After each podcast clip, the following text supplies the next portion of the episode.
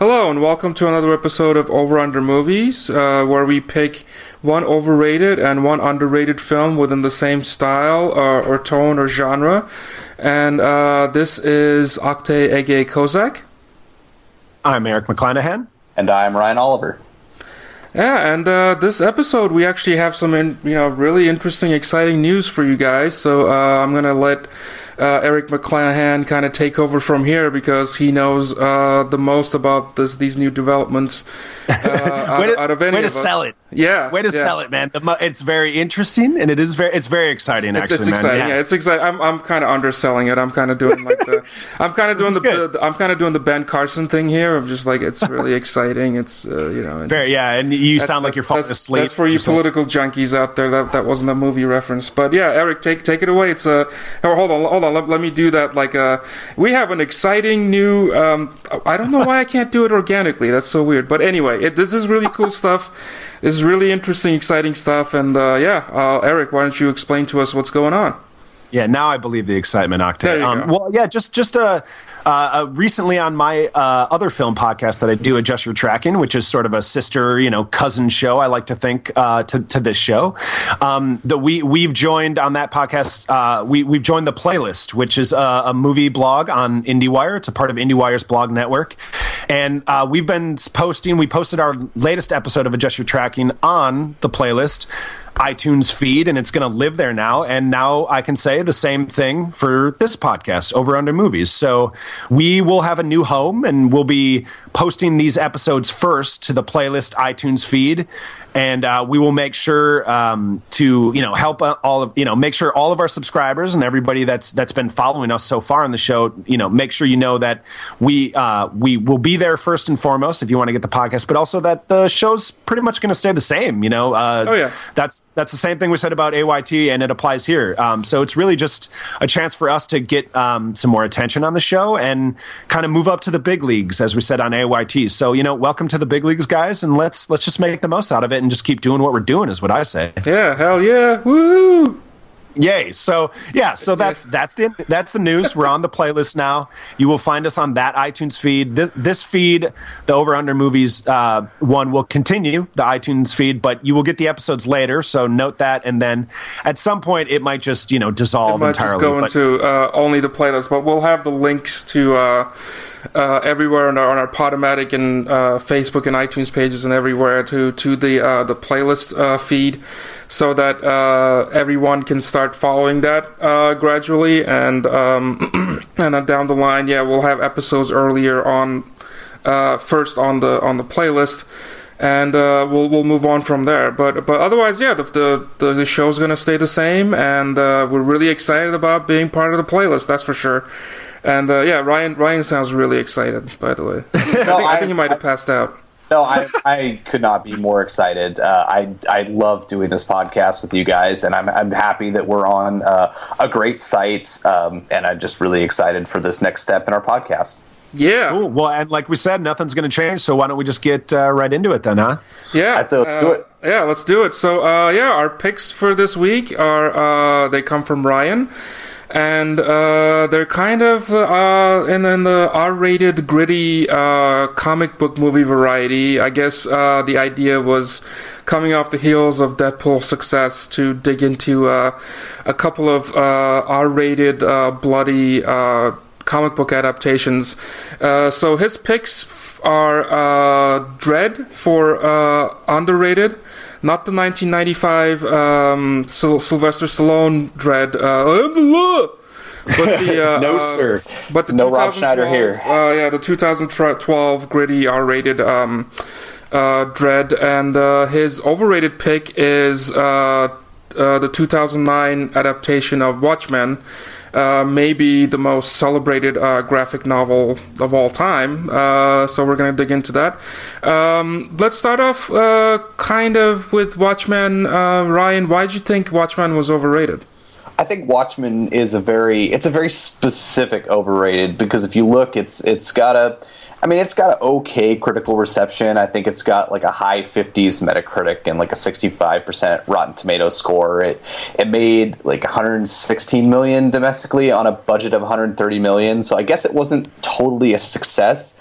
but but it's it's sort of a personal overrated for me because I I I don't subscribe to fanboy culture because I think that that is sort of destroying the the nuance of film discussion, especially because we get so many comic book movies out and they're they're dominating the marketplace and people you know people like talking about them and, and I'm glad that people are just talking about movies, but but they get they get so bitterly angry or so overwhelmingly loving of a movie that it's like where, where's the middle ground? And and so like my counter argument to that is watchmen a movie that i am in the middle of but but it, it, its existence is almost overrated in and of itself to me because it, it is the most celebrated graphic novel of all time, and it's certainly the best graphic novel that, that I've ever read. I abs- I absolutely love this book. It's it's one of my favorite pieces of, of fiction, and, and I'm not saying it's you know should be regarded as some literary you know I guess classic like Moby Dick or something like that, but it's a great it's a great book and it's a great story uh, and timeless, incredibly timeless. And so mm. this movie version comes out in 2009, and I'm super pumped for it, as pumped as you can possibly be. And I don't think it's a bad movie, but I think there are two fatal flaws in this movie. Um, despite the fact that there's a lot of good stuff in it, but I think there's two things at its center that make it wobble for me. Uh, and I think one of them, one of them, I felt this way the entire time since the movie came out is, and it's also a strength of the movie, which is unfortunate. Uh, visually, this movie is stunning. Mm. It looks like Dave Gibbons's art just leapt from the page onto the screen. Uh, which I, I, think Zack Snyder took the same approach that he did with 300 and used the graphic novel as actual storyboards. Right. Um, Except so, here he built real sets was the real emphasis as opposed to 300 was like that green screen, you know. Yes. Yeah, it was on digital. the heels of like Sin City where it's just like every all the entire backgrounds are like CG. Right. And exactly. there's there's a lot and more like practical approach here. Exactly. And that's that's also key in that this movie's 7 years old and and like that seems like such a short time ago, but technology is moving so fast that some of these special special effects driven films don't age as well, even in a short amount of time.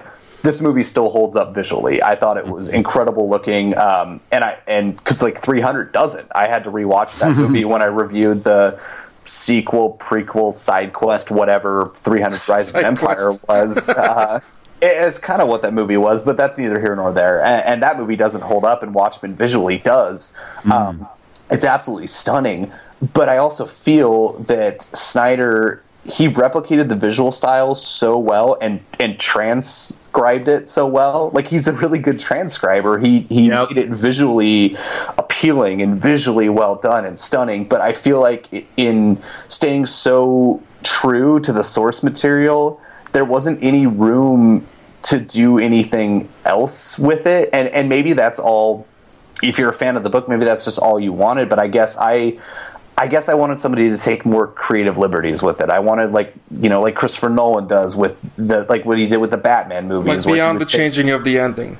Right, which I actually am okay with the changing of the ending in the uh, in the movie, but and we can get to that. But like Nolan will take elements of different Batman stories and you know tell his own story, his own spin on that. And like Watchmen's a very dense book, and it's like this movie just kind of skims the surface of that. It like it, it, it gets the the message across and it and it does it visually well, but there's just something ultimately kind of hollow about it that that's it left me feeling kind of conflicted about it, uh, even though there's a lot to appreciate here. And the other fatal flaw, and, and I know I've talked a lot, and I'll, I'll just That's say fine. this one more, and I'll pass it on to you guys because I want to know what you think of the movie. But I do feel that the story, this story about putting our heroes under a microscope, you know, who watches the Watchmen, the the sort of underarching, you know, underlying theme of this story, who who watches the people in charge.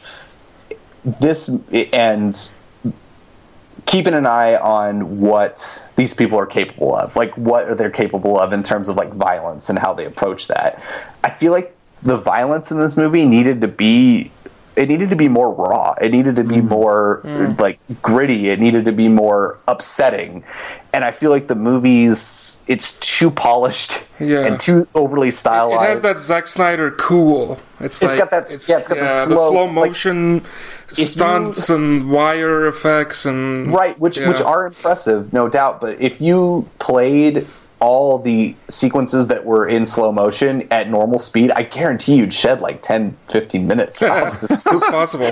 uh, and so to me even though there are good things and i, I want to get into all that too because they're, they're very you know specific details but i, I just think that this is uh, in not an unsuccessful adaptation of a great book, but an, uh, an underwhelming one. And so I, I, Cool. I'll turn it to you guys. I, would like to know what you think. So, so Eric, do you wanna do you wanna shit on it first before my rebuttal, Well, um, it's funny you like it's we did with say uh, that. natural born killers, I guess.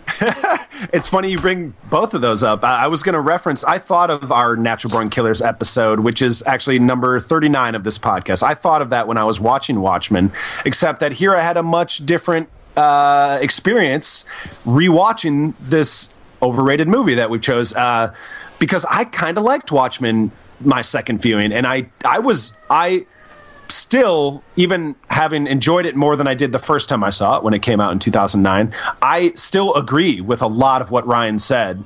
And um, to to maybe just fulfill that prophecy that Oktay laid in front of me, I will just focus on the violence that Ryan got into, and that to me is one of the still, even though I enjoyed this movie, and in some ways, I must admit, I, I kind of enjoy the comic the the pure R-rated comic book violence, like when it happens, it's sort of so over the top and grotesque that it it's like I'm kind of impressed by it visually, but yet it's so it's all wrong for this story. Like the the comic book is violent, so it's not that it's wrong in that sense. Like it's a violent story. Alan Moore and Dave Gibbons illustrations they're they're bloody, they're violent. It is a hard R comic, no doubt. Um, but the movie is trying to pay it's trying to be slavishly devoted to the look of the comic book right? And we got and ryan has pointed that out. Like he's he transcribes. That's kind of what Zack snyder does and sort of does well. But it it in paying so much um, respect to the look of it the the chances where Snyder actually and his crew tried to actually adapt it to become a movie and to change it to become a movie, some of it's clever, like the way they do change the ending. There's an, a big element that's missing from the comic book that's really memorable, but the way they solve the issue to achieve the same ends is really clever, and that to me is good adaptation. What's not good adaptation is oh, we're making another comic book movie. So even though in the comic, the original source, where the fighting isn't that elaborate and you never got the sense that many people fought very, you know, swiftly mm-hmm. or like kung fu style. Well, Zack Snyder has to make it like to fit in a modern day comic book movie Exactly. realm. That's so they have to fight go. like it's mm-hmm. yeah, they have to fight like it's the Matrix, and it's like I don't remember when I read. I, maybe I'm wrong. It's been a while since I've read uh, the book, The Watchmen, but I don't remember Rorschach being able to do like kung fu ninja kicks and stuff like that. Not really. Yet- there's one, Yeah. whenever there's a fight scene, as far as I remember in the graphic novel, it's not, you know, like that that alleyway uh, fight scene with uh, Silk Spectre and the Night, Night up the Owl. It was like two panels or something, and they just like basically just quickly beat up the the the robbers. And in here, it's just like this super violent, like heads get spun around and Bones uh, break out bones skin. break, and you know, Yeah. it's just like it's just like uber violent and. There's also some strange, like almost Batman and Robin level sound design to some of those fight sequences, like the slaps and the like, especially when uh, the person breaks into the comedian's apartment at the very beginning of the movie. That like fight scene is Yep. choreographed like really clunky. Like they're stood and just like I don't know, they're moving like like a GI Joe action figure. Like their arms could only go like one way or the other, and the slaps sound cartoonish. And I think at one point uh, Jeffrey Dean Morgan as the comedian says like "Whoa!" as he's like does a knife, and I was like, what, what movie am I in? And it's like it's just started too. it, it's uh yeah, it's just weird how that like you know the dark gritty material is juxtaposed with some silly moments, and there's even sillier moments than than that one. But um, but yeah, Oktay, let's. I want to hear. I want to hear your take. All right. Well, uh, uh, Eric kind of went into uh, the my my what was going to be my rebuttal about like how kind of um, extended and uh, more over stylized the violence in this movie than the uh, compared to the graphic novel, and that's that's that's kind of like the one that's the Zack Snyder effect. You kind of, you know, going into watching uh, the movie, I kind of expected him to kind of embellish on those scenes. Uh, some of them work. Uh, the one that I think really works well is the uh, the opening fight with the comedian,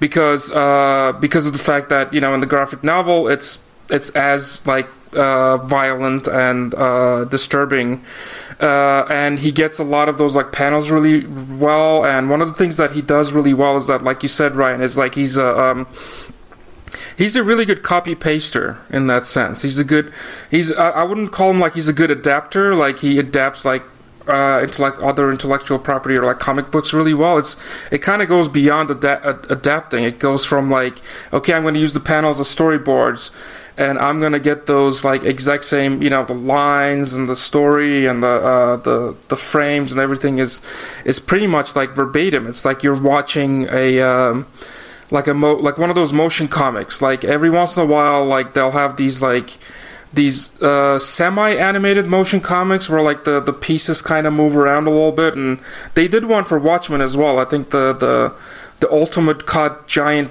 box set or whatever comes with the motion comic on a, on a Blu-ray.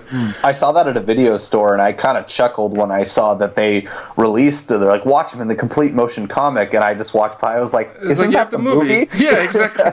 it's just like pretty, pretty much. I mean, the, the, the ultimate cut uh, also puts in the, the animated segments of the uh, the pirate comic uh, in, the, in the graphic novel, so that pretty much like completes pretty much all of it. I mean, the motion comic, I guess it's like it's verbatim, so it sticks to the original ending and has a couple of like additional stuff. But in in in this case, I felt like uh, when I went in to see Watchmen, I was really satisfied because. Um, and I was kind of surprised too because there's there's so much stuff in Watchmen that I feel like, oh, this is too brutal or this is too like uh, politically subversive. Uh, this is too violent. This is too like abstract. Like they'll never do this. Like the uh, um, uh, I re- I reread it bef- like a couple months before the movie came out, and just was reminded of like how amazing that whole uh, oh, yeah. segment on Mars is, where oh, um, it's good. Where like you know it's like going you know True Detective, time is a flat circle. It's basically one of those like uh, he's on, he's on Mars, but he exists in the past and the future and the present, and he's just kind of like it's like a, a, mini adaptation of Slaughterhouse Five, which is you know as you guys know it's a movie that I love. Uh, mm. it's, it's, my favorite book of all time. Uh, so it's just like I, I, love that aspect of it. I love that whole like time as a circle type stuff and the the way that he. But then you know reading it at the time right before the movie came out, I was like, there's no way they're gonna have any of this stuff. They're they're probably gonna have like Doctor Manhattan. You know, escape to Mars, and then you know they're gonna have the conversation with Silk Spectre, and then they're gonna have a couple of shots of his like origin story or something. But it's like I was so um, kind of pleasantly surprised that you know even that stuff is like all kept in there as as kind of uh, visceral and um, uh, kind of like intellectually stimulating and abstract that as as it can get. Like I just love all that stuff, and I just love that um, that that that whole um, you know going back to your going to uh, to your first point, Ryan, um, about like you know there wasn't much innovation, there wasn't much creativity. Uh, first of all, you don't really. I don't. When it comes to Zack Snyder, you don't want him to kind of write his own stuff. Uh, so I don't know if you know there was a there was a time when uh, I guess as far as I can remember, I guess Terry Gilliam was on the line to direct it. Yes. Now then, I, then I would be like, then maybe if I watched that movie and it turned out to be like a direct as direct of an adaptation as the the Zack Snyder version is, then maybe I would be disappointed. I would be like, ah, oh, you know, Terry Gilliam could have done so much more with this. But Zack Snyder, we know what happens when he writes stuff or when he adds his own uh, input, you get something like Sucker Punch, which is my number one worst movie of this decade. Yeah, like I don't keep tabs, but it is like far and away the most so, unpleasant. So I don't experience. I don't mind that. It's, it's it's almost like Zack Snyder, like the the Alan Moore writing and the story. It's kind of like below your pay grade. Like just uh, kind of you know maybe just transfer this thing using your like his your talent as a visual filmmaker as a visual like a great visual carbon copy like copy paster. And just like don't really like maybe not don't try to add too much stuff. And then the the stuff that he adds visually at least not maybe on the story side the visual stuff that he adds a lot of it is the stuff that you're kind of um, criticizing Ryan is that you know yeah he he the action scenes the fight scenes that only take place like maybe two or three panels in the graphic novel are just like way over the top and uh, crazy which uh, I agree with Eric on that side which is that you know without that stuff it's already like making it such a direct adaptation of Watchmen it already takes so much balls especially for like a 130 million dollar movie uh, that it's like you have to compromise a little bit. So watching those scenes, I'm just like, yeah, I still love this movie. Yeah, you can have that. You know, like it's it's I'm totally fine with it because it's like it could have gone mm. in so many horrible, terrible directions with this adaptation. They could have like chopped out a bunch of stuff and. Uh, you know, they also added like they the watching uh, like reading the book right before the movie came out. I was like, there's no way they're gonna have the um, the scene with the therapist with with Rorschach right? With the, right. the backstory, his of, origin. That yeah. that stuff is like that's like frame so by frame. That stuff is all in the movie. It's insane that they got away with that.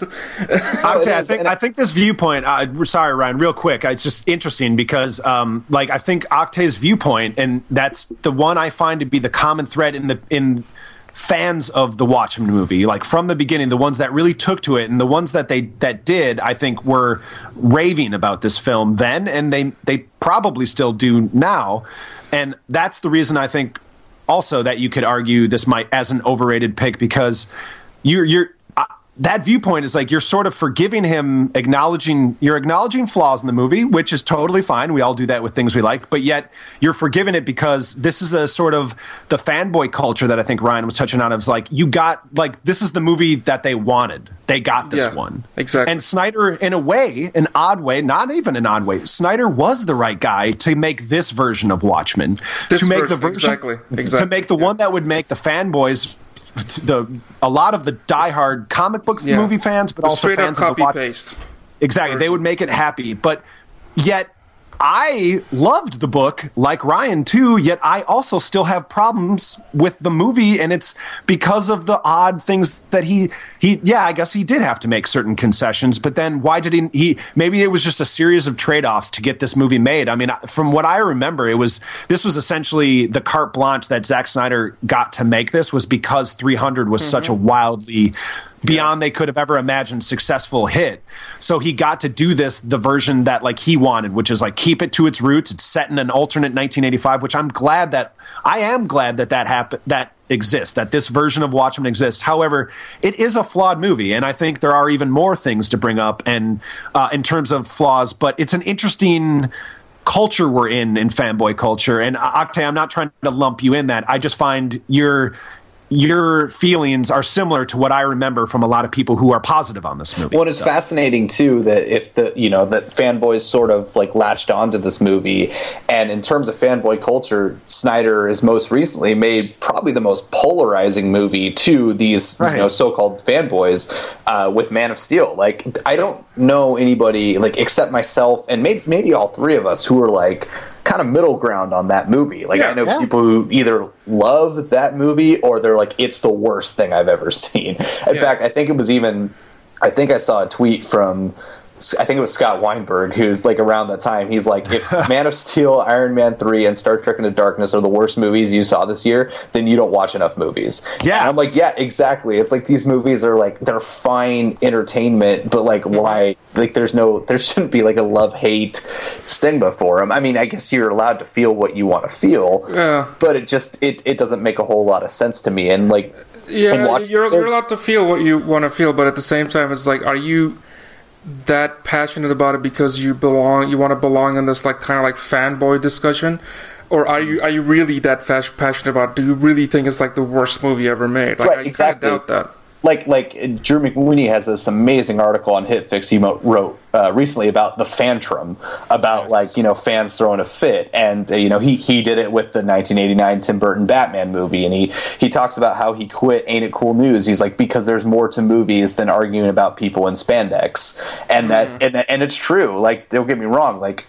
you know, I've come to accept like I enjoy comic books and like comic book movies can be done very well and they can be enjoyed as entertainment, but it's like, but let's not pretend there aren't other movies out there. You know, let let's not let these be the only movies that we watch and discuss.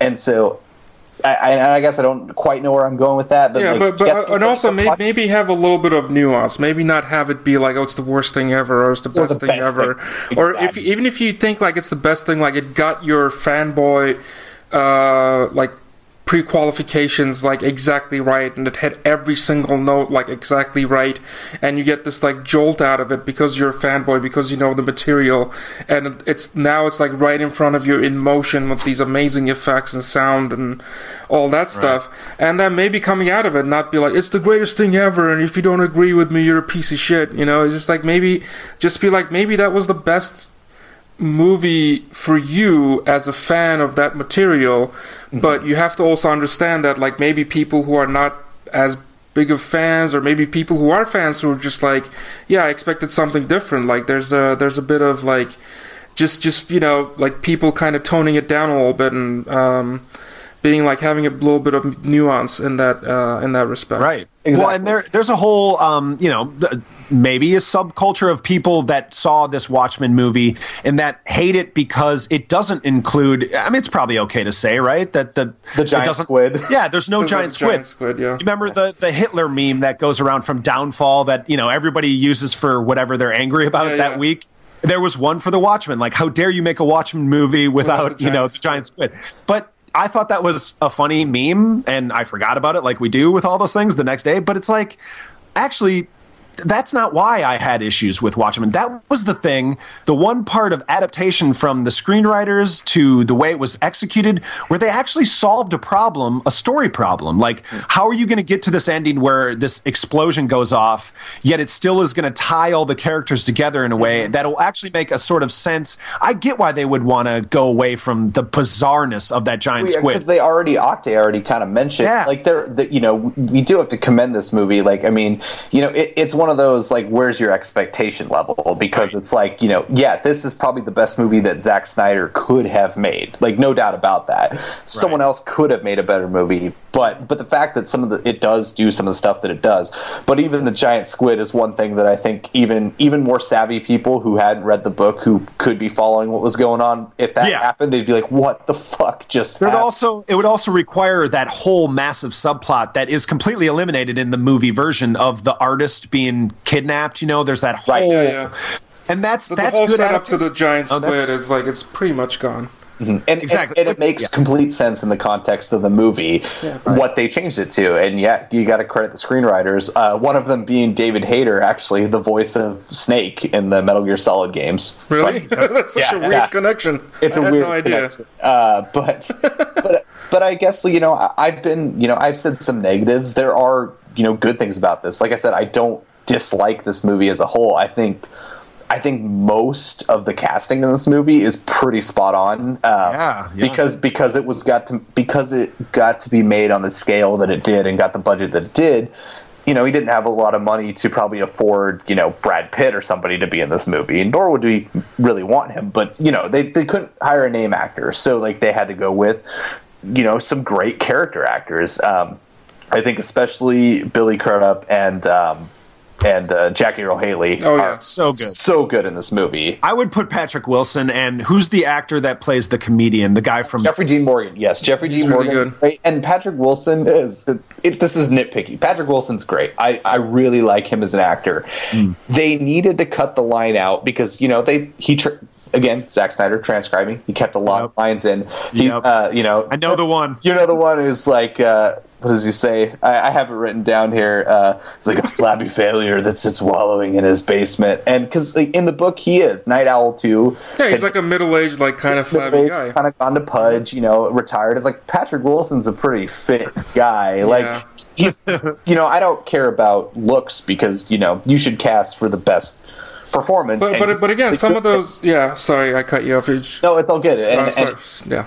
Basically just saying he gives a good performance. But then it's like, then why did you keep a line that's pretty much makes no sense in the context of the movie because you're dealing with somebody who's like a pretty. Fit. I think I think I think that goes back to like some of the minimal compromises that they had to have in order to bring this like really dense, violent, like incredibly politically subversive, uh, and just uh, material that goes into like quantum physics at times and turns into like an incredibly violent kind of taxi driver vigilante story mm-hmm. in the middle of it. And it's just, it's kind of like that whole stuff is all over the place, but like all of the elements are just like really risky for, especially like for a giant budget Hollywood movie like this. So I, I kind of understand like those compromises of, uh, you know, uh, of like the studio head saying like, okay, you get carte blanche because you 300 was a big hit, but you know we, we can't have uh, like Paul Giamatti playing uh, the night. that would be fascinating. That would have been awesome for me.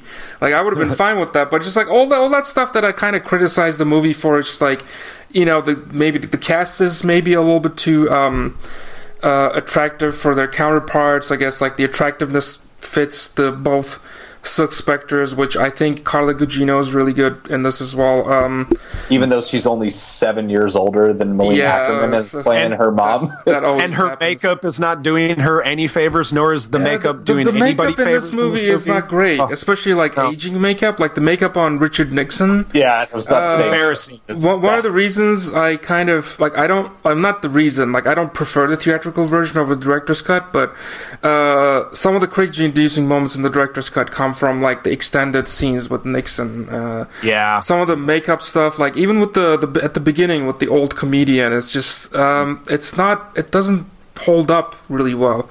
Uh, so there there are those little like technical issues like that, but mostly. Um, he apparently yeah, cast young, and I'm sorry, I don't want to interrupt, yeah, no, but apparently he cast younger, even though they were going to be playing older people because of all the flashback. He's like, well, they're primarily in flashbacks. Primary, yeah, and, and so he's in like, that case, that's understandable. Younger.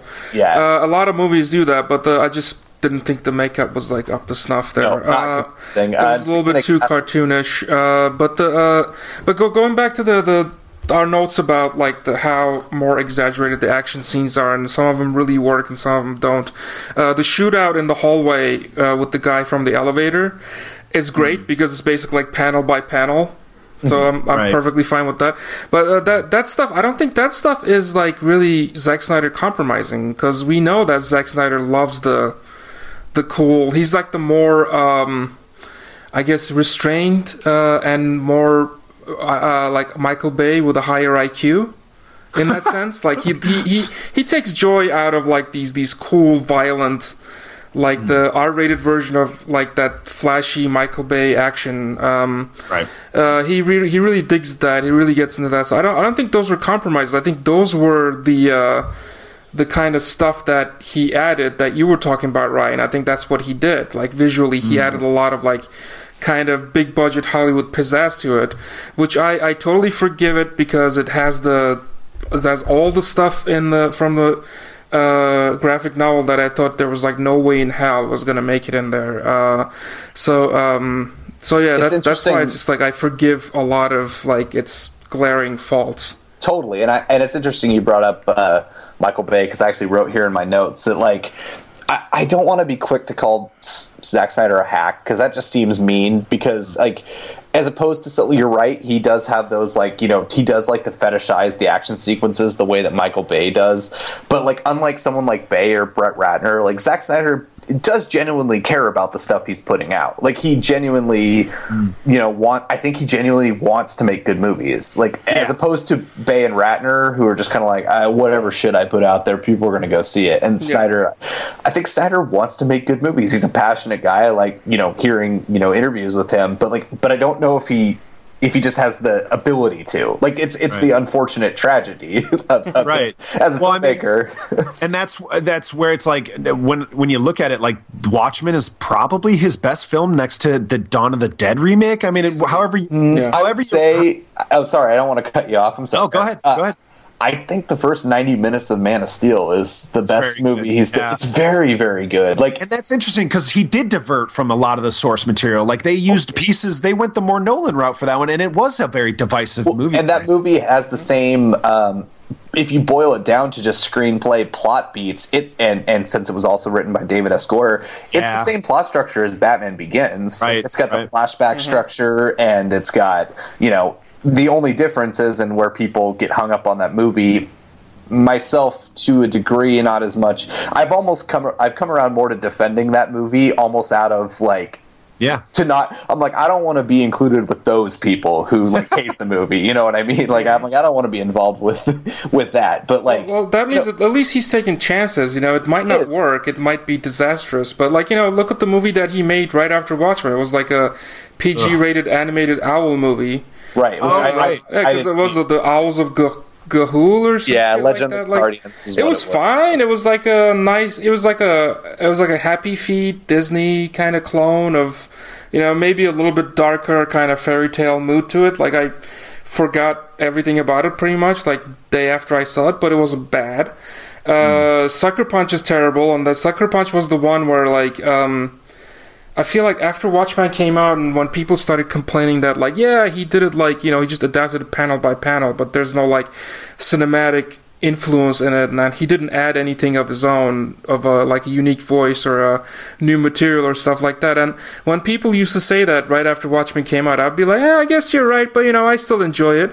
And then after Sucker Punch came out, and knowing that he like co-wrote the script for that one uh post post sucker punch when people come up with that criticism about watchmen i'm just like no yeah no that was I a great understand thing that. he didn't add anything to the story that was great that Right. he didn't like he didn't fuck around with it uh And I, you know. I would say the only thing he added was an element that I most appreciated this time out, and um, it's it's the way that I actually think the biggest influence on the way he made Watchmen the movie was a movie from a few years earlier was Todd Haynes.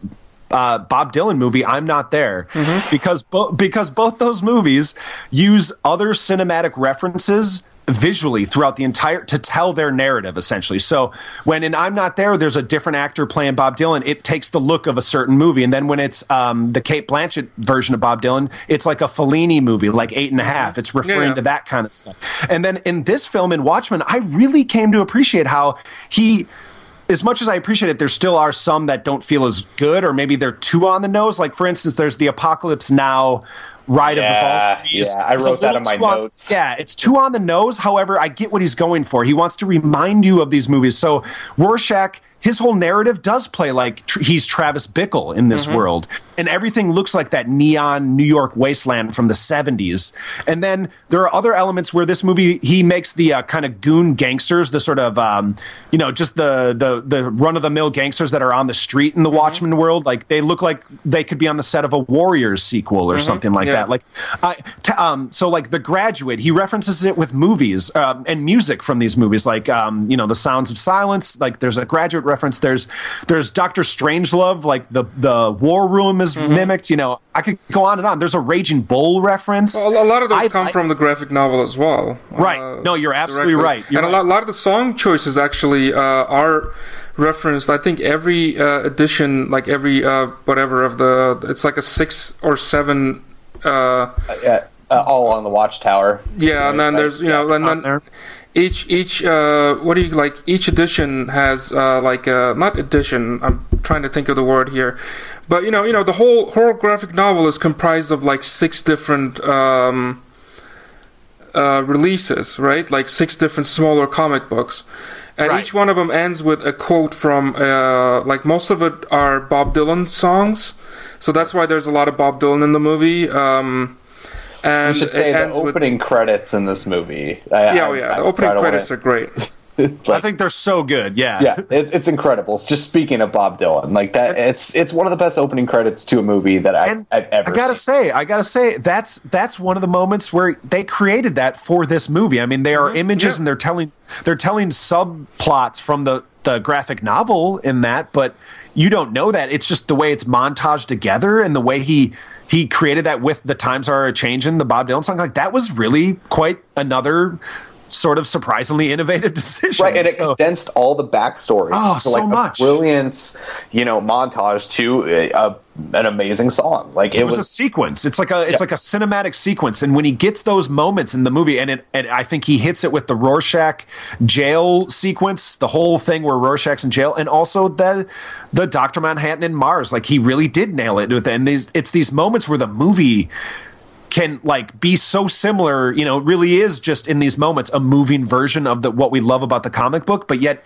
he does find a way to merge it and make it work but yet there's still uh, just as many sequences that don't work yet. Yeah, it's- it's- but i just had I to think- say i yeah, go really appreciated that that sorry i just had to appreciate that. I really appreciate the the way he tried to apply the postmodern style of the original graphic novel, which was riffing on familiar characters and making their own. Like Nite Owl is a version of Batman, and so on and so forth. It's like I like that that that he tried to do it that way with his movie, not always successfully, but I appreciated that much more this time. Yeah, it's uh, it's that, that's the the stuff that works in it works so well.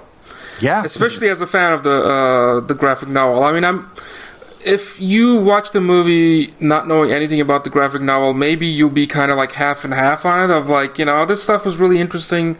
This stuff was kind of boring. This stuff was like, you know, just a little bit too over the top or whatever. But comparing it with the graphic novel, the stuff that they got from the graphic novel. Uh, that they did so well and it's so invigorating. The the Mars, the whole Mars section, the opening credits, the Rorschach backstory.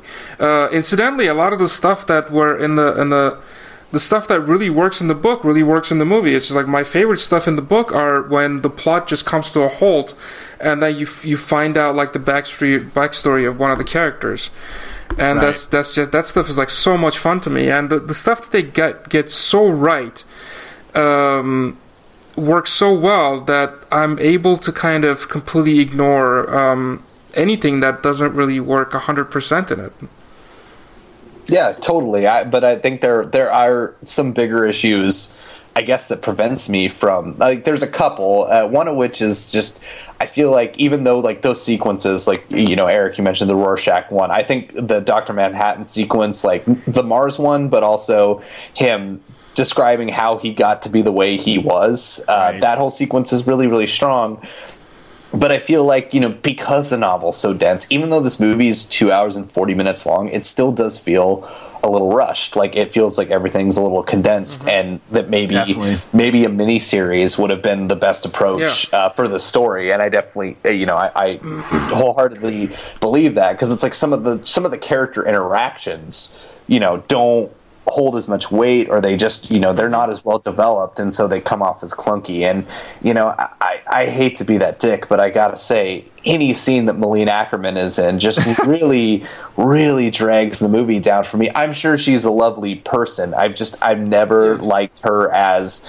an actress except for the Adult Swim so, show uh, Children's Hospital. It's the only thing that I've been able to stand her, and she's just she's not a dramatically sound actress. And so Yeah, I can- lines that she has in this movie, like you know, it's like licking your fingers is like a battery. Oh my god, I am on Mars. It's just like this. Yeah. It's really bad line readings, I, and I don't I don't mind her normally. Uh, she's definitely a little bit out of her element here. Um, uh, I can see where you're where you're coming from. I think she's fine. She's definitely the weakest weak link in the uh, I, in the I cast, and uh, simply just yeah. I can't do it. And he's and and we also have to mention the the hallelujahs, the scene set to Leonard the worst. Hallelujah. That- it's I think I think that's embarrassing in the graphic novel too, though. It is, but it's really bad here because it's like Yeah. you, you know you talk about the things that are two panels long that that he stretches Yeah. out to the action sequences, which you know are fine. You have to try and make this movie you know palatable to a wide audience i understand that but this scene is not one of the ones that you drag out in slow motion Yeah, that's- that's it's like, true. number one even though he's the originator of the song it's not even the best version even though like you know Yeah, use no- the no contest there, version yeah. if you're going to do that. And secondly, it's just uh, other than the the uh, pool scene in Showgirls, this is the worst sex scene that I've seen. Like, like bad. without a doubt, and it's just like, it, and Well, it's, the, it's the, the pool scene in Showgirls is incredibly entertaining. Right, and this one's but this one's because they look like they're just they're in a gladiator gladiatorial fight or something. Like, Right, But this one trying in to Watchmen, you just want to end. Yeah, because I, it's I, so I always bad. skip it when I uh, watch it it's, on. it's uh, a wise Blu-ray. decision because it's just like that's another one of those like again like Batman and Robin level like badness Yeah. that Well, like as far, as, far as juxtapose- embarrassing from the, uh, the the graphic novel, I was referring to like the gag about the the fire Totally. shooting out of Yeah. Nite Owl's um ship. It's Yeah, at- it's at the funny cli- in the at the it, it's yeah. yeah. and it's and it's funnier in the comic because it's condensed and you get the point. Whereas Zack Snyder extends that moment, like Ryan was saying, and it like or we're all saying, and it's like it's ridiculous. It it kills the joke. If there was the joke of even using Leonard Cohen Hallelujah is like killed because it goes on too long. and even if it's, uh, it's- even if it times out at twenty seconds, which I think Yeah. it's longer than that, but even if that's all it is, that feels like an eternity when you're Yeah. watching the That's true. And the other thing too is like again squeezing squeezing nuance and making things look stylish. Like there are scenes in this movie because of the style. Like there are scenes that should be more harrowing and should be more upsetting Right. than they appear. Like especially and I do think it's a great sequence. It's right out of the book. But you know, they they go they go to the comedian's funeral and they do the the flashback from Nite Owl's perspective, from Doctor Manhattan's perspective. Right. They do the different ones, but it's like in those flashbacks, he tries to rape Silk Spectre, and he shoots a pregnant woman in the head. And like it goes by so fast, and it's like in any other movie, I'm like these those those like those are like we need to stop for a second. Like we need to let those sink in because those are horrible, horrible things that have just So- happened. yeah, and the that's movie, true. And, and it just kind of That's kind of glazes But that, over. that's kind of the time time restraint that they had as well. Uh, that, that's and that's what I mean. Like I, I agree with the uh, with the miniseries idea. I agree that it does like kind of move on a little bit too fast. But at the same same time, you guys all have to agree that, especially in 2009, uh, like a miniseries of that scope, like a five six hour miniseries, was a non-starter. Like that's Exactly. true. That wouldn't true. happened. And maybe fun- today, maybe like if. Netflix just like plops down like a shitload of money to make like a six episode run of The Watchmen or something. Uh, maybe today in this like kind of streaming, like everything's out in the open. right There's all with like Daredevil and stuff. yeah, like that. uh, but but even with, with that. those like Daredevil, Jessica Jones, or whatever, like w- something on the scope of Watchmen would be would have to be like five ten times more expensive, I would guess. Yeah, you might be right, but uh, but yeah, I, I get that they had the time constraint. Also, fun fact: the reason the movie was cut from the director's cut, the director's cut was you know they were actually fine releasing the cut, but it played on it played on IMAX screens, and those IMAX platters are not very big, and they can't Right. hold more than Oh, that was the reason. like three. Yeah, so they cut it for for that Oh. purpose alone. Maybe, maybe that's why That was every yeah. That was the same thing with The Dark Knight Rises, I believe, is Nolan had to he had a longer cut, but then when he realized he had like X amount of space for to get it on the IMAX platter, he had to tighten But it he up. never released the Not bad. director's cut of that. I would love to see a director. He doesn't do that. No, he just it made him make the movie shorter than he originally thought it would. Interesting. Fascinating. Because I the, watch, love the to Watchmen thing, every single uh, maybe that's because of that like technical IMAX thing. That uh, every single, I've, as far as I know, home video release of Watchmen has been the director's cut. I don't know if you can even get the theatrical cut on any like Blu-ray or DVD anymore. The I used stream to, it. I used to own the Blu-ray because I, I, you know, I bought it when it came out, and I was like, I because I, I wanted to like it so much, and I, I didn't end up, and I think I traded it in at some point, but I redeemed the digital copy for it, which is how I watched it uh, in preparation for this episode. And the digital copy is the theatrical cut. so as Eric said, you could stream it like that. That one's available, but I think yeah, I think home video cut. You can only get the director's cut. I don't think you can get the theatrical Which I cut. think adds, adds some interesting stuff. I love the addition of the, uh, you know, I don't like the Richard Nixon stuff, but the the addition of the scene where um, the gang attacks the first Nite Owl. Right. And uh, there's the, like these really clever cuts about like how he's kind of going back in time into his days. That's the where Raging he- Bull sequence. They Yeah, use that, yeah, that exactly. music. Yeah. Yeah. and it does it does help the movie breathe a little better. Yeah. Like I'm not going to say it's successful It does. en- entirely, but uh, it's the same thing with the like recent director's cut of Straight Outta Compton, which is 20 minutes longer. Like it doesn't really Oh, add much to the movie, but it but it does let those moments that really work, which are a lot in that movie, breathe, and it's it's a better movie. It's a Yeah. better movie because of the director's cut. And I I would say the same thing with Watchmen. Like Yeah. the, like and maybe maybe one other idea at the time could have been to split it into two movies, like two two and a half hour movies, like Kill Bill. But um, yeah, I don't I don't know how that would have worked out as well because when the when the movie came out and it wasn't such a huge hit, um, maybe they would have buried the second part or something. I don't know. And especially if they did like, okay, why don't you shoot the first part and then we'll see, then it would have been even worse because then you'll just be stuck with like half a movie. Right. So those are the risks that I'm sure like everybody kind of uh, took from that. But yeah, the the uh, in an ideal world, I totally agree with you, Ryan. That you know would have worked better at a, mini- as a miniseries the way it is. Um, but that just wasn't going to happen. yeah, exactly. So I, I don't know. I, I like like you guys said, it's it's it's got its problems. It's probably to the best of Zack Snyder's ability. He's pseudo adapting my other favorite graphic novel that came around the same time in The Dark Knight Returns in Yeah. Batman vs Superman loosely, very Yeah, loosely, right, but right. um, you know, I, I root for that movie. I hope all the best. I want to come out of it and say that it's awesome. I have my doubts, but Yeah. you know, and, but I, and but by the way, the the uh, Warner Brothers animated version of Dark Knight Returns is pretty fucking great.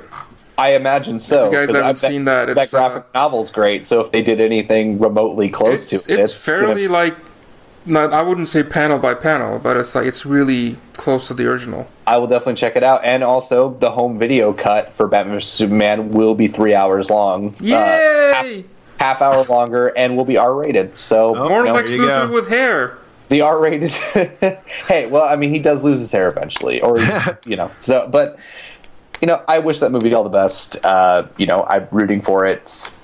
But we'll see. Just you know, based based on my skepticism with Watchmen, and you know, there are good parts of Man of Steel until that last hour kicks in, and uh, I I'm know actually- one I'm actually a movie. big I know one of the- movie that was R rated when it was released theatrically, and, and certainly did, didn't need the R rated treatment when it was released. And it, it's our it's our underrated Yeah. pick. I feel like we're Oh, yeah. forgetting about I had Dredd. We Yeah, are. we're we're, Thank we're digging into Watchmen and forgetting about uh, Ryan's underrated pick, which is the 2012 um, adaptation of Judge Dredd, just simply called Dredd. And um, well, well, Ryan, why'd you uh, pick this as your underrated?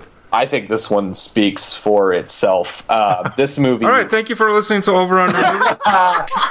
That's great. No, no, no. This movie, you know, I, I don't like to always, you know, I really don't like to take box office account into consideration necessarily, but this movie was a huge bomb when it Yeah, came out. Like sad. I think it made 16 million on a on a 50 million budget. So this movie was like almost a third the budget that Watchmen was. Um, which don't get me wrong, Watchmen's visually stunning, but Dredd for for its budget, you know, completely it looks great. It immerses. It's fully realized. It's a world that's fully realized. Every single cent you can see on the screen that they spent. Exactly, and I and I do think you know I just one more quick on the box office. I do think you know the Judge Dredd comic is you know it's it's a really good comic, but I think you know because it's a it's a more British comic and it's more a niche one.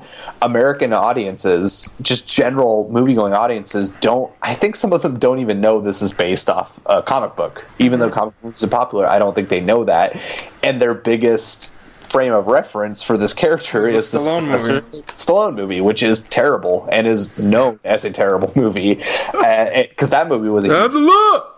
Yeah, I'm the law. Oh, yeah, that movie was a huge flop when it came out, and so like people just remember that. But this movie, this movie is incredibly streamlined. It gets right to the point. It's 96 minutes long. There's no fat on this movie mm-hmm. whatsoever. It gets right into it. It's and I think you know Oktay said this like when we first you know started hanging out. Said it best. This was the real RoboCop meme- remake. This was Yes. more of a RoboCop remake than the actual RoboCop remake was because it's hard R.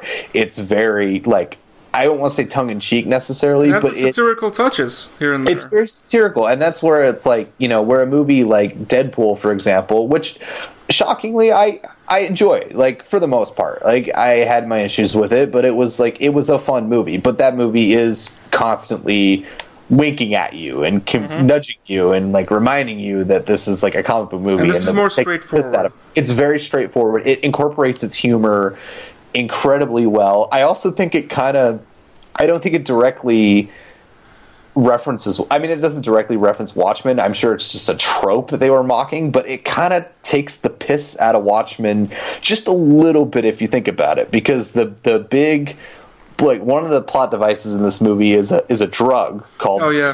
called slow mo, and so it's an excuse. Right, and it's, so it's an excuse to you know when the people take the drug, they're experiencing things at like one tenth the normal speed that they normally would, and so it sets up some really incredible sequences. But it's also like, especially there's a shootout where all these people are high on this drug, and it shows kind of glorifies the violence just a tad, uh, Just a tad. just a tad. Um, but So it was, good. it's cutting back. Yeah, it's so good, and it's cutting back and forth to what we're actually seeing.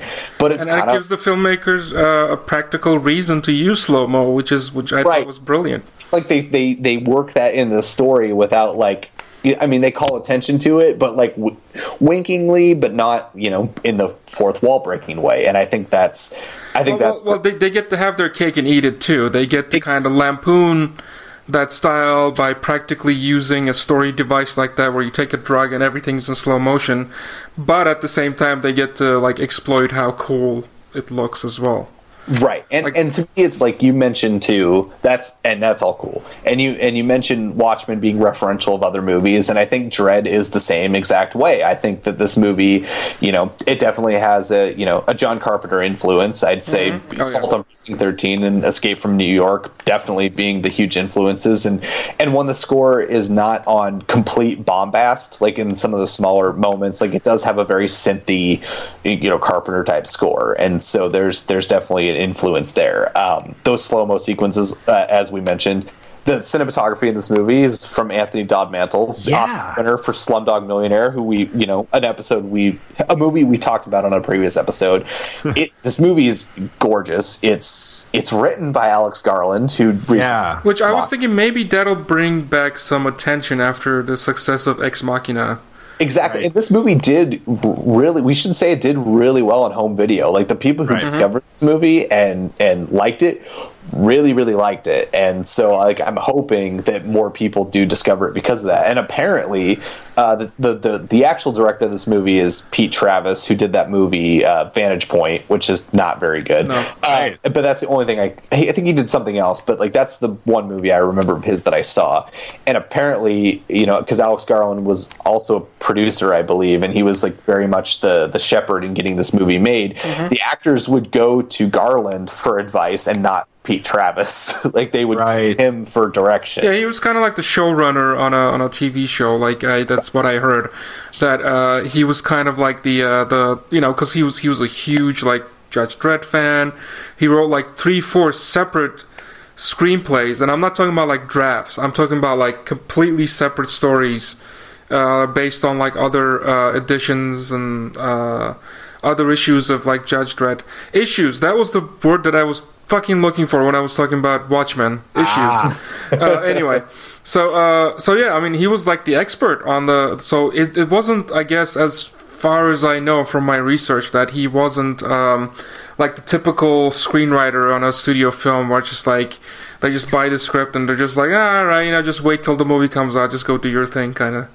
You know, like he was like really actively involved, which you can see because you can see a lot of like thematic and uh, Yes. stylistic stylistic connections to like Ex Machina here as well. Or Well, even also if you I- want to go 28 days later and Oh, yeah. Sunshine as well, like Right. sort of kineticism of them. But anyway, go ahead, Eric. I'm sorry. Oh, I was yeah, I was going to say that's that's where I think I think that's the the like the best card that this movie has like in its deck is like Alex Garland being the one that really this was his vision from what he said in interviews and from what all re- yeah like what you can find online is like this this might even be a sort of scenario I've read or heard of like Poltergeist is sometimes attributed to Steven Spielberg yeah, like You know, that kind of thing.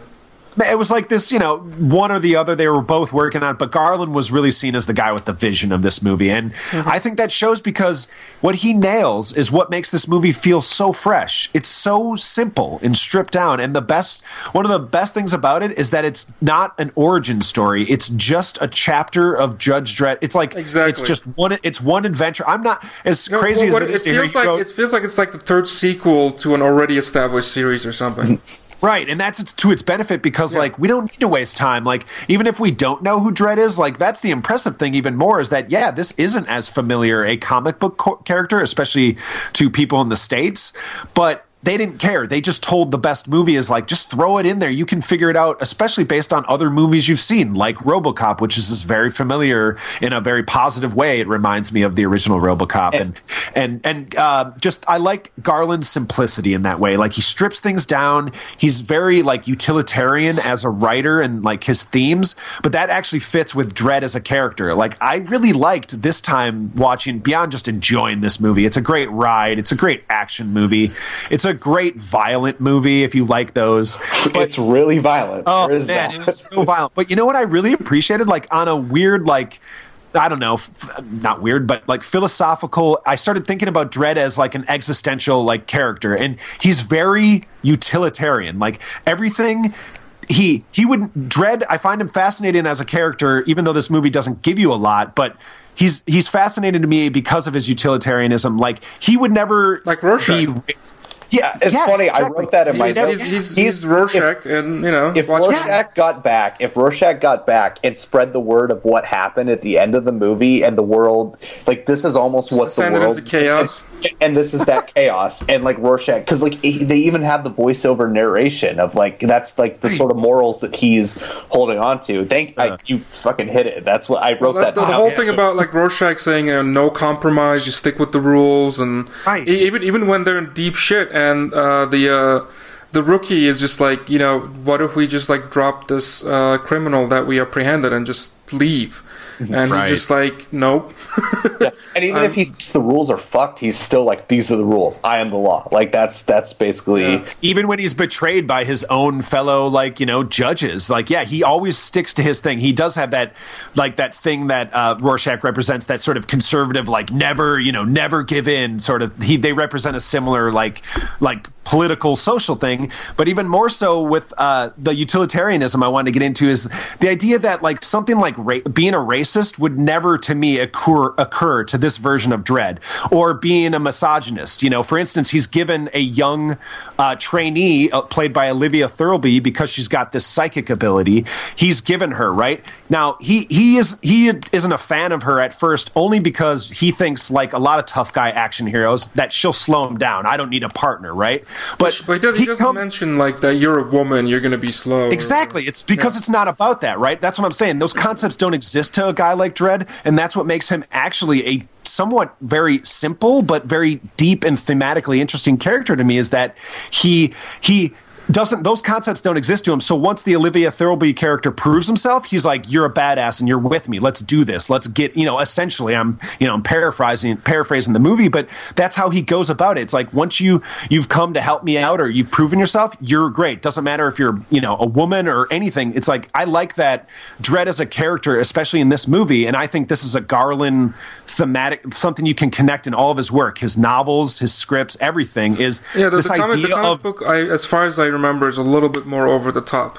okay uh, yeah and i'm not so he dials surprised down a little bit. Right, Yeah, and and the I characters are pretty like you know, and and you make mention that they do a great job of giving him some depth, like with context clues, because like Judge Dredd's a cool character, like kind of the way that the Punisher is a cool character, but he's kind of a flat character. Like I Right. mean, ultimately he's got one. Well, Not maybe not as flat as the Punisher, but you know he's like he's like I'm here to uphold the law, like that, and that's about mm-hmm. as deep as the comic goes, and it just yeah, and it goes into over the top, which you can imagine if you can imagine because the movie has some pretty over the top sequences as well. right right like it, it it doesn't get cartoonish. It doesn't. No, it's still, It still doesn't indulge it in a self-referential Deadpool way. Like it's it's the Right, violence which- is real. It has heft to it. Right, right, exactly. and yet yeah he does get to have that. That's where it goes back to you guys are right. It's like he does get the the, the people making this movie got to have their cake and eat it too because they glorify and and really amp up and make look cool the violence. Like when a guy gets tossed over the like 150th floor of a building in slow mo as he's getting injected with this drug and it's all his POV. Like, it's the kind of thing where, man, I really messed up by not seeing this movie in theaters in 3D because I heard and I can imagine, as anybody who watches it, that this must have been a great 3D movie. And Unfortunately, I I did see it in the theater, but I did. Okay. Not Me too. I saw it in Ah. 2D.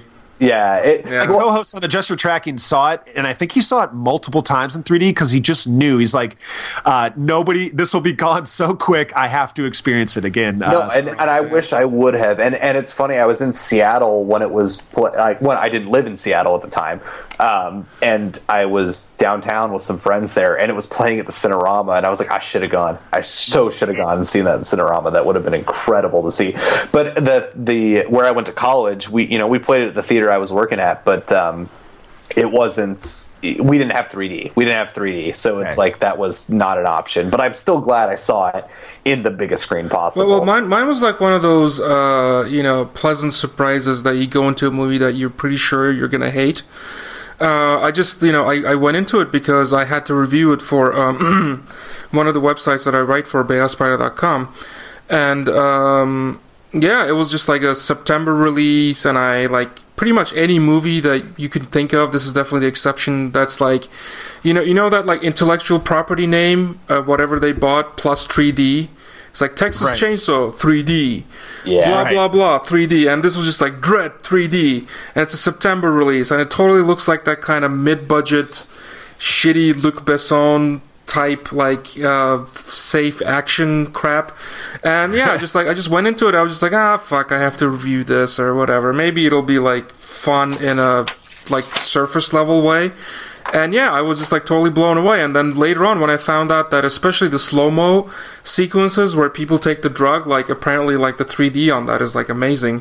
Um, right and they yeah, shoot it got- like a thousand frames a second or something yeah, Oh, God. and then it's here's a little interesting bit of trivia that like that that that ethereal music that you hear whenever it cuts to slow, like people experiencing the drug. It's Hmm. like the Justin Bieber song "Baby," like slowed down like a hundred times or something like that. Oh That's awesome. Did you guys know That's- about that? That's, no, that's that's hilarious. Yeah. incredible Yeah, That's some, awesome. someone on the internet did that like kind of an experiment, and it became like a viral hit because it sounds so bizarre. And then uh, the uh, the people who made Dredd, I guess you know, during post, they just like put that in there. So That's- weird. That's rad.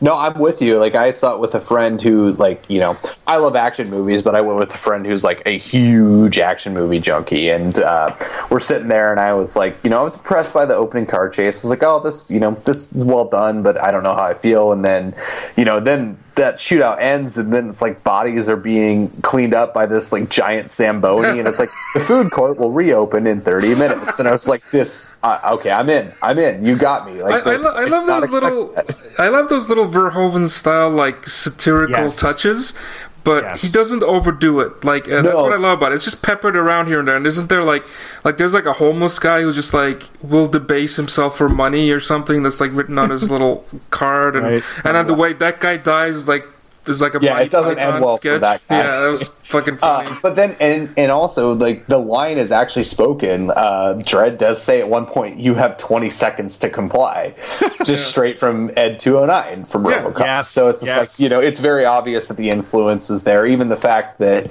you know Judge Dredd never takes his helmet off, and and yes, Sylvester Stallone, he never takes his helmet off. I don't want to sound like a fan person, but that's you know, he doesn't take his helmet off, and he doesn't in this movie. But he looks kind of like RoboCop. Like he's got that square jaw. His face is covered completely, and you know, it's a very referential movie. But it's just it's it's just a it's a fucking blast. And and a, and compared to Watchmen, you know, Watchmen being 161 minutes, this movie movie's 90 minutes long, and it and it is just it just goes by, and and it's Yeah. it's just an awesome action movie that I think people were ready to write off, and and I know because I was too, and Oktay said he was too, and we're just so surprised by it, and so that's that's basically what where I come from in the movie is just I, just find this movie if you can. Definitely, because even though we can't see it in 3D, at least anymore, you know, as far as I know, maybe there are 3D Blu-rays. Oh, yeah, Yeah, there the, the Blu-ray Oh has God, that'd be worth trying, man. I would want to see that, but Blu-ray that I have is uh, it has both versions on it. Like it's one, and it's probably the cheapest 3D Blu-ray you can buy. I because actually it, have it has it on the same disc as the 3D and the 2D version, so it's like Okay. it's like the only version that you can buy, as far as I know,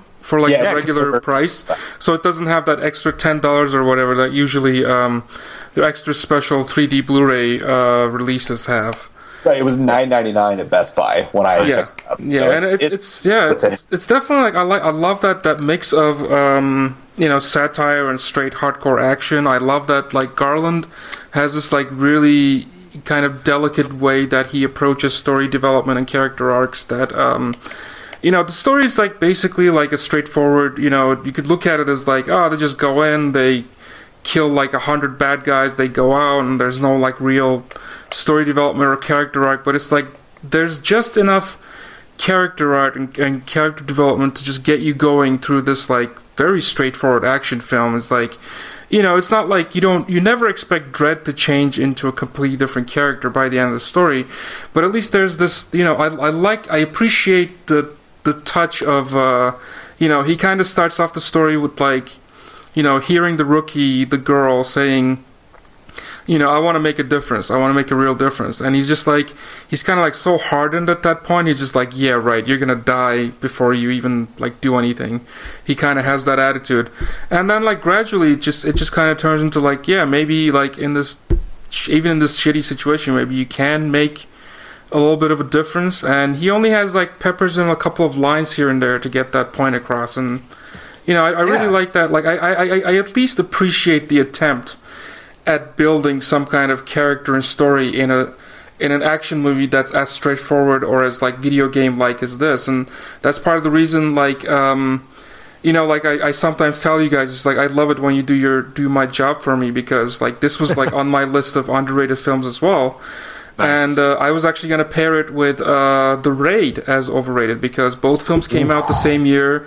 They have the same kind of like exact same structure of like cops going in, going like floor by floor in this like high rise or whatever, and getting to like it's like a video game setup basically. Yeah. Mm-hmm. And I think the the main reason why Dredd works is because of those attempts at character development and the main reason why I think the raid works really well as like a martial arts demo, but it doesn't work for me as a as right, a, as, as a, a standalone yeah. film. And that's understandable because the character stuff is really good in this movie, and I think we should highlight that because I think that even though the movie is pretty much balls to the wall action from the beginning to end, there's some really good stuff. As you said, I I really like Olivia Thirlby as an actress. Like I really, uh, you know, Snow Angels was the first thing that I saw her in, and I was, nice. you know, yeah, it was, yeah, it's a bummer of a movie, but it's still a really good movie, and she's really good in it. And uh, you know, it's it's nice to see that she has this arc. She wants to make a difference, but then ultimately realize this may not be the way to use her powers and make a difference because she has trouble having to pull the trigger on people. She's like, even though these people are terrible, and I have the right to make a judgment call,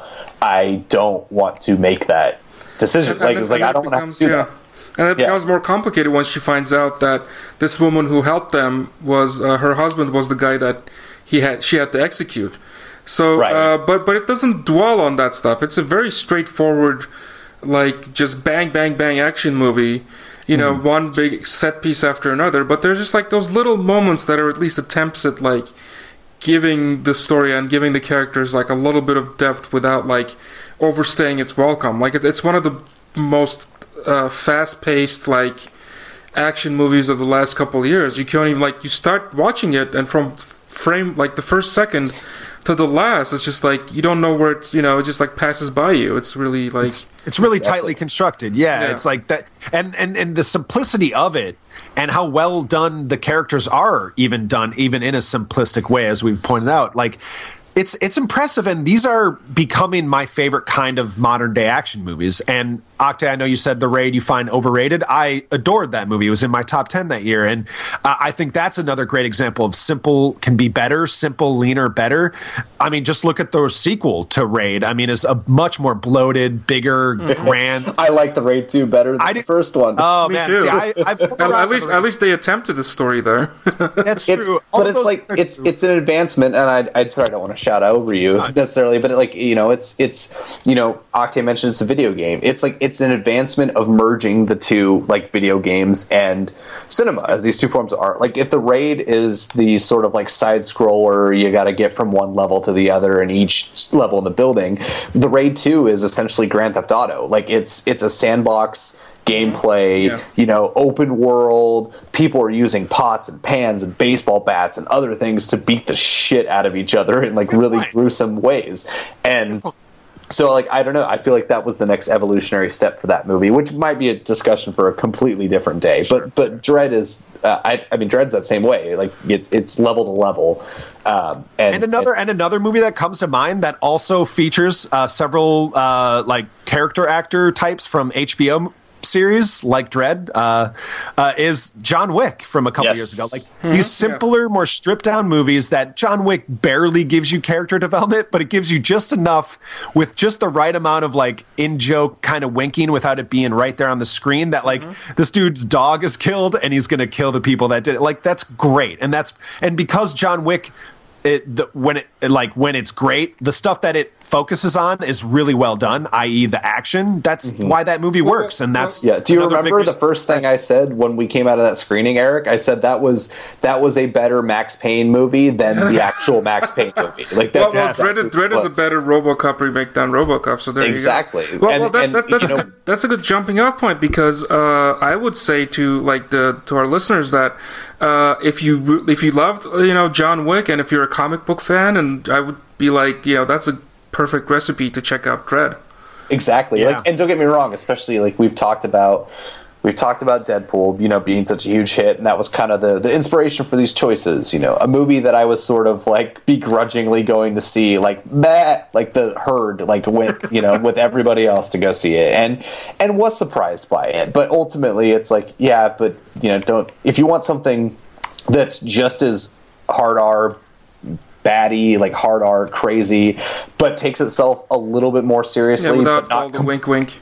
Without the wink, wink, but without being completely serious, then then Dredd's your movie. Like yeah. it's it's yeah. absolutely your movie. And too bad this movie didn't come out after Deadpool, because then maybe people would have gone and seen it. They would have had a bigger seriously. budget, probably. But then you know, my fear is that they would have wanted it to be like goofier, maybe maybe that and that's what i fear is like is the uh, hey let's let's make everything tongue-in-cheek no no, some things can be tongue in cheek. And, and also, um, also Karl Urban for MVP. Uh, yes, he, yeah, for mentioning he he's kind of accidentally fallen into being like a really good like geek culture actor because he's yeah. a, he's great as Bones in the two Abrams Star Trek movies. Mm-hmm. Like he's he's an excellent successor to that role. And yeah, he's go ahead, say what you're going to say because I I'm but I agree with you completely. He's great.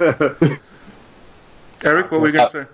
Oh no, I thought it was you, man. Oh, we got the wires crossed. But yeah, no, no, I was gonna say like he, yeah, he's great, and I love that he, and I love that apparently he was the one who insisted that he should never take his helmet off, just like in the comic. Mm-hmm. Right. Because that was a big point of, con, you know, con, you know, people were like mad, like Judge Dredd fans were mad because, of course, you hire Sylvester Stallone and he's gonna have to show his face, and mm-hmm. you know that was that was one of the five million things wrong with that movie. Yeah, I was about to say that was such a minuscule problem compared like to everything at the else. bottom of like the glaring issues the uh, 1995 Judge Dredd has. But like, yeah, he does a great job of like taking like the Dirty Harry archetype, which was the inspiration for the character in the first place, uh, but like turning it into this like, uh, like making it you know just even more gravelly than Clint Eastwood, which I didn't know that was even humanly possible. um, but yeah, he, he does a great job, out. man. He does great, and I also have to give a shout out to uh, Lena Headey. Lena Headey, Cersei Lannister is yeah, she's a great villain. Like it, she just she should just be playing villains because she's, she's pretty incredible. great. She's really great, and also an early uh, Domhnall Gleeson Domhnall is in Gleeson, this movie. Yeah. Yeah, that's right. Yeah, Domhnall Gleeson and Alex Garland must have must be buddies or something. They like working. He he likes Domhnall Gleeson in his movies. And it's funny. I didn't even like. I kind of didn't notice that was him, and like I, I knew subconsciously, but I like kind of forgot. And I was watching it at work, and my my supervisor came in. He's like, "Oh, that guy's in this movie." I was like, who, which guy? He's like, oh, that guy from The Revenant, and uh, oh yeah, I remember what other movie he said. I was like, oh shit, that is Domhnall Gleeson. Like I had yeah. no idea. He looks he pretty look, weird for he sure. He looks younger yeah. and skinnier, and like he looks, and and you know, of course, the the like the weird kind of electronic eyes or whatever, like the uh, the right, kind of like right. cyborg look that he has. Uh, It's interesting. Yeah, it's it's an interesting character as well. Um, it is. He's also listening to the theme song from this British sketch comedy show, Snuffbox. Yeah, exactly. I thought that was like, wait, what? and if you if you want to see a really fucked up weird show, watch Snuffbox. Snuffbox. Yes, yeah, Matt Berry exactly. and Rich Fulcher. It's great. yeah, it's fantastic. but uh, Alex Garland yeah. going deep with those references and his yeah, exactly. Deep. There you go, yeah. dude. But uh, but yeah, do you guys want to kind of uh, cut it off there? I think we made think, some. Yeah, pretty, I, I think I think so. I think so. Like even though Dredd's the movie that I absolutely want everybody to come away from this podcast to see. You know, I, I knew Watchmen was like we, we had a little bit more to discuss. There's a lot to chew on. We're all fans of that book, but uh, but yeah, but yeah, but Dredd's a movie that's like you've probably all seen Watchmen if you're listening to this, but if you haven't seen Dredd, yeah, you should. Um, Watchmen is, is also not not as big of a hit uh, as well. So maybe you know, like saying that yeah, it has problems, but like it's I I, I feel like it's worth it. At least if it's you, a worth watch. If, if you check out the the graphic novel first, I mean, for me it was uh, um, it's interesting because both Watchmen and Dredd were on my underrated list for future episodes. Um, and uh, yeah, and I was gonna pair Watchmen with uh, 300 as overrated actually. I would agree with that. Yeah, so that, that, movie is that. I loved it when it came out, but that movie does not yeah, hold. It doesn't hold up at all. Like a year after it came out, even. Yeah. Uh, pretty much like a couple months after I watched it in the theater, and it was just like, yeah. And then when I put it on DVD and watched it by myself, and it was just like, this is not very good. But um, but anyway, so so that's that's pretty cool. That I was kind of like. Uh, a little bit conflicted going into this because I was just like, yes, you know, Ryan picked Dredd. It was on my underrated, but Watchmen was also on my underrated. But I feel like we made some good points in coming together and like understanding the faults of the movie while kind of like saying, yeah, it like mostly mostly works, and it's it's at least like a testament to like taking chances with such a huge budget like Hollywood uh, property yeah, so, I, I, um, was glad. I was glad to watch that a second time. So I would say anybody that maybe had a similar experience of not liking it or just forgetting about it the one time, it might be worth a revisit, especially if you like these kind of movies. Yeah, I, I would even say Watchmen is definitely like go the director's cut for sure. Rent yeah, that. I, I would definitely say so, especially in this climate of like the Marvel Cinematic Universe and DC Cinematic Universe, and superheroes anywhere. You want to see something different and a l- different take on these types of characters. That's right. a little bit more like politically conscious and a, a little bit more existential. Like it's it's a yeah, great, it's pretty great to watch right now with our now, political like, climate. Yeah, I was about yeah. to say it was it was you know almost too eerie watching it right yeah, now. Yeah, and, exactly. and that's what's there's there's a timelessness, and I, I, think I had mentioned that at the beginning. There's a timelessness to that book, so I guess therefore, because it's a transcription of the book, there's going to be a timeliness to the movie too. So like, it's got that going for it. That's so. a that's a great button, man. Uh, so yeah, thank you, thank you so much, guys, for listening to this uh, episode of Over Under Movies, and hopefully uh, a lot of you are listening to the playlist, and we're really excited to be part of that uh, on the on this episode. And uh, yeah. yeah. signing off. Uh, this is Oktay Kozak. I'm a film critic for the playlist, uh, the Oregon Herald, uh, DVD Talk, and Beyazperde.com. And I'm Eric McClanahan signing off. I'm film critic for The Playlist, and my film podcast is Adjust Your Tracking. I also write for Oregon Arts Watch. And signing off is Ryan Oliver. I also do another podcast that's genre oriented called Unspooled Reel. Yeah, and uh, you can uh, find us now on the playlist. But apart from that, you can uh, follow us on Twitter on uh, at Over Under Movies. Uh, you can like us on Facebook at facebook.com slash over under movies. And if you search for over slash under movies on iTunes, you can subscribe to us there as well.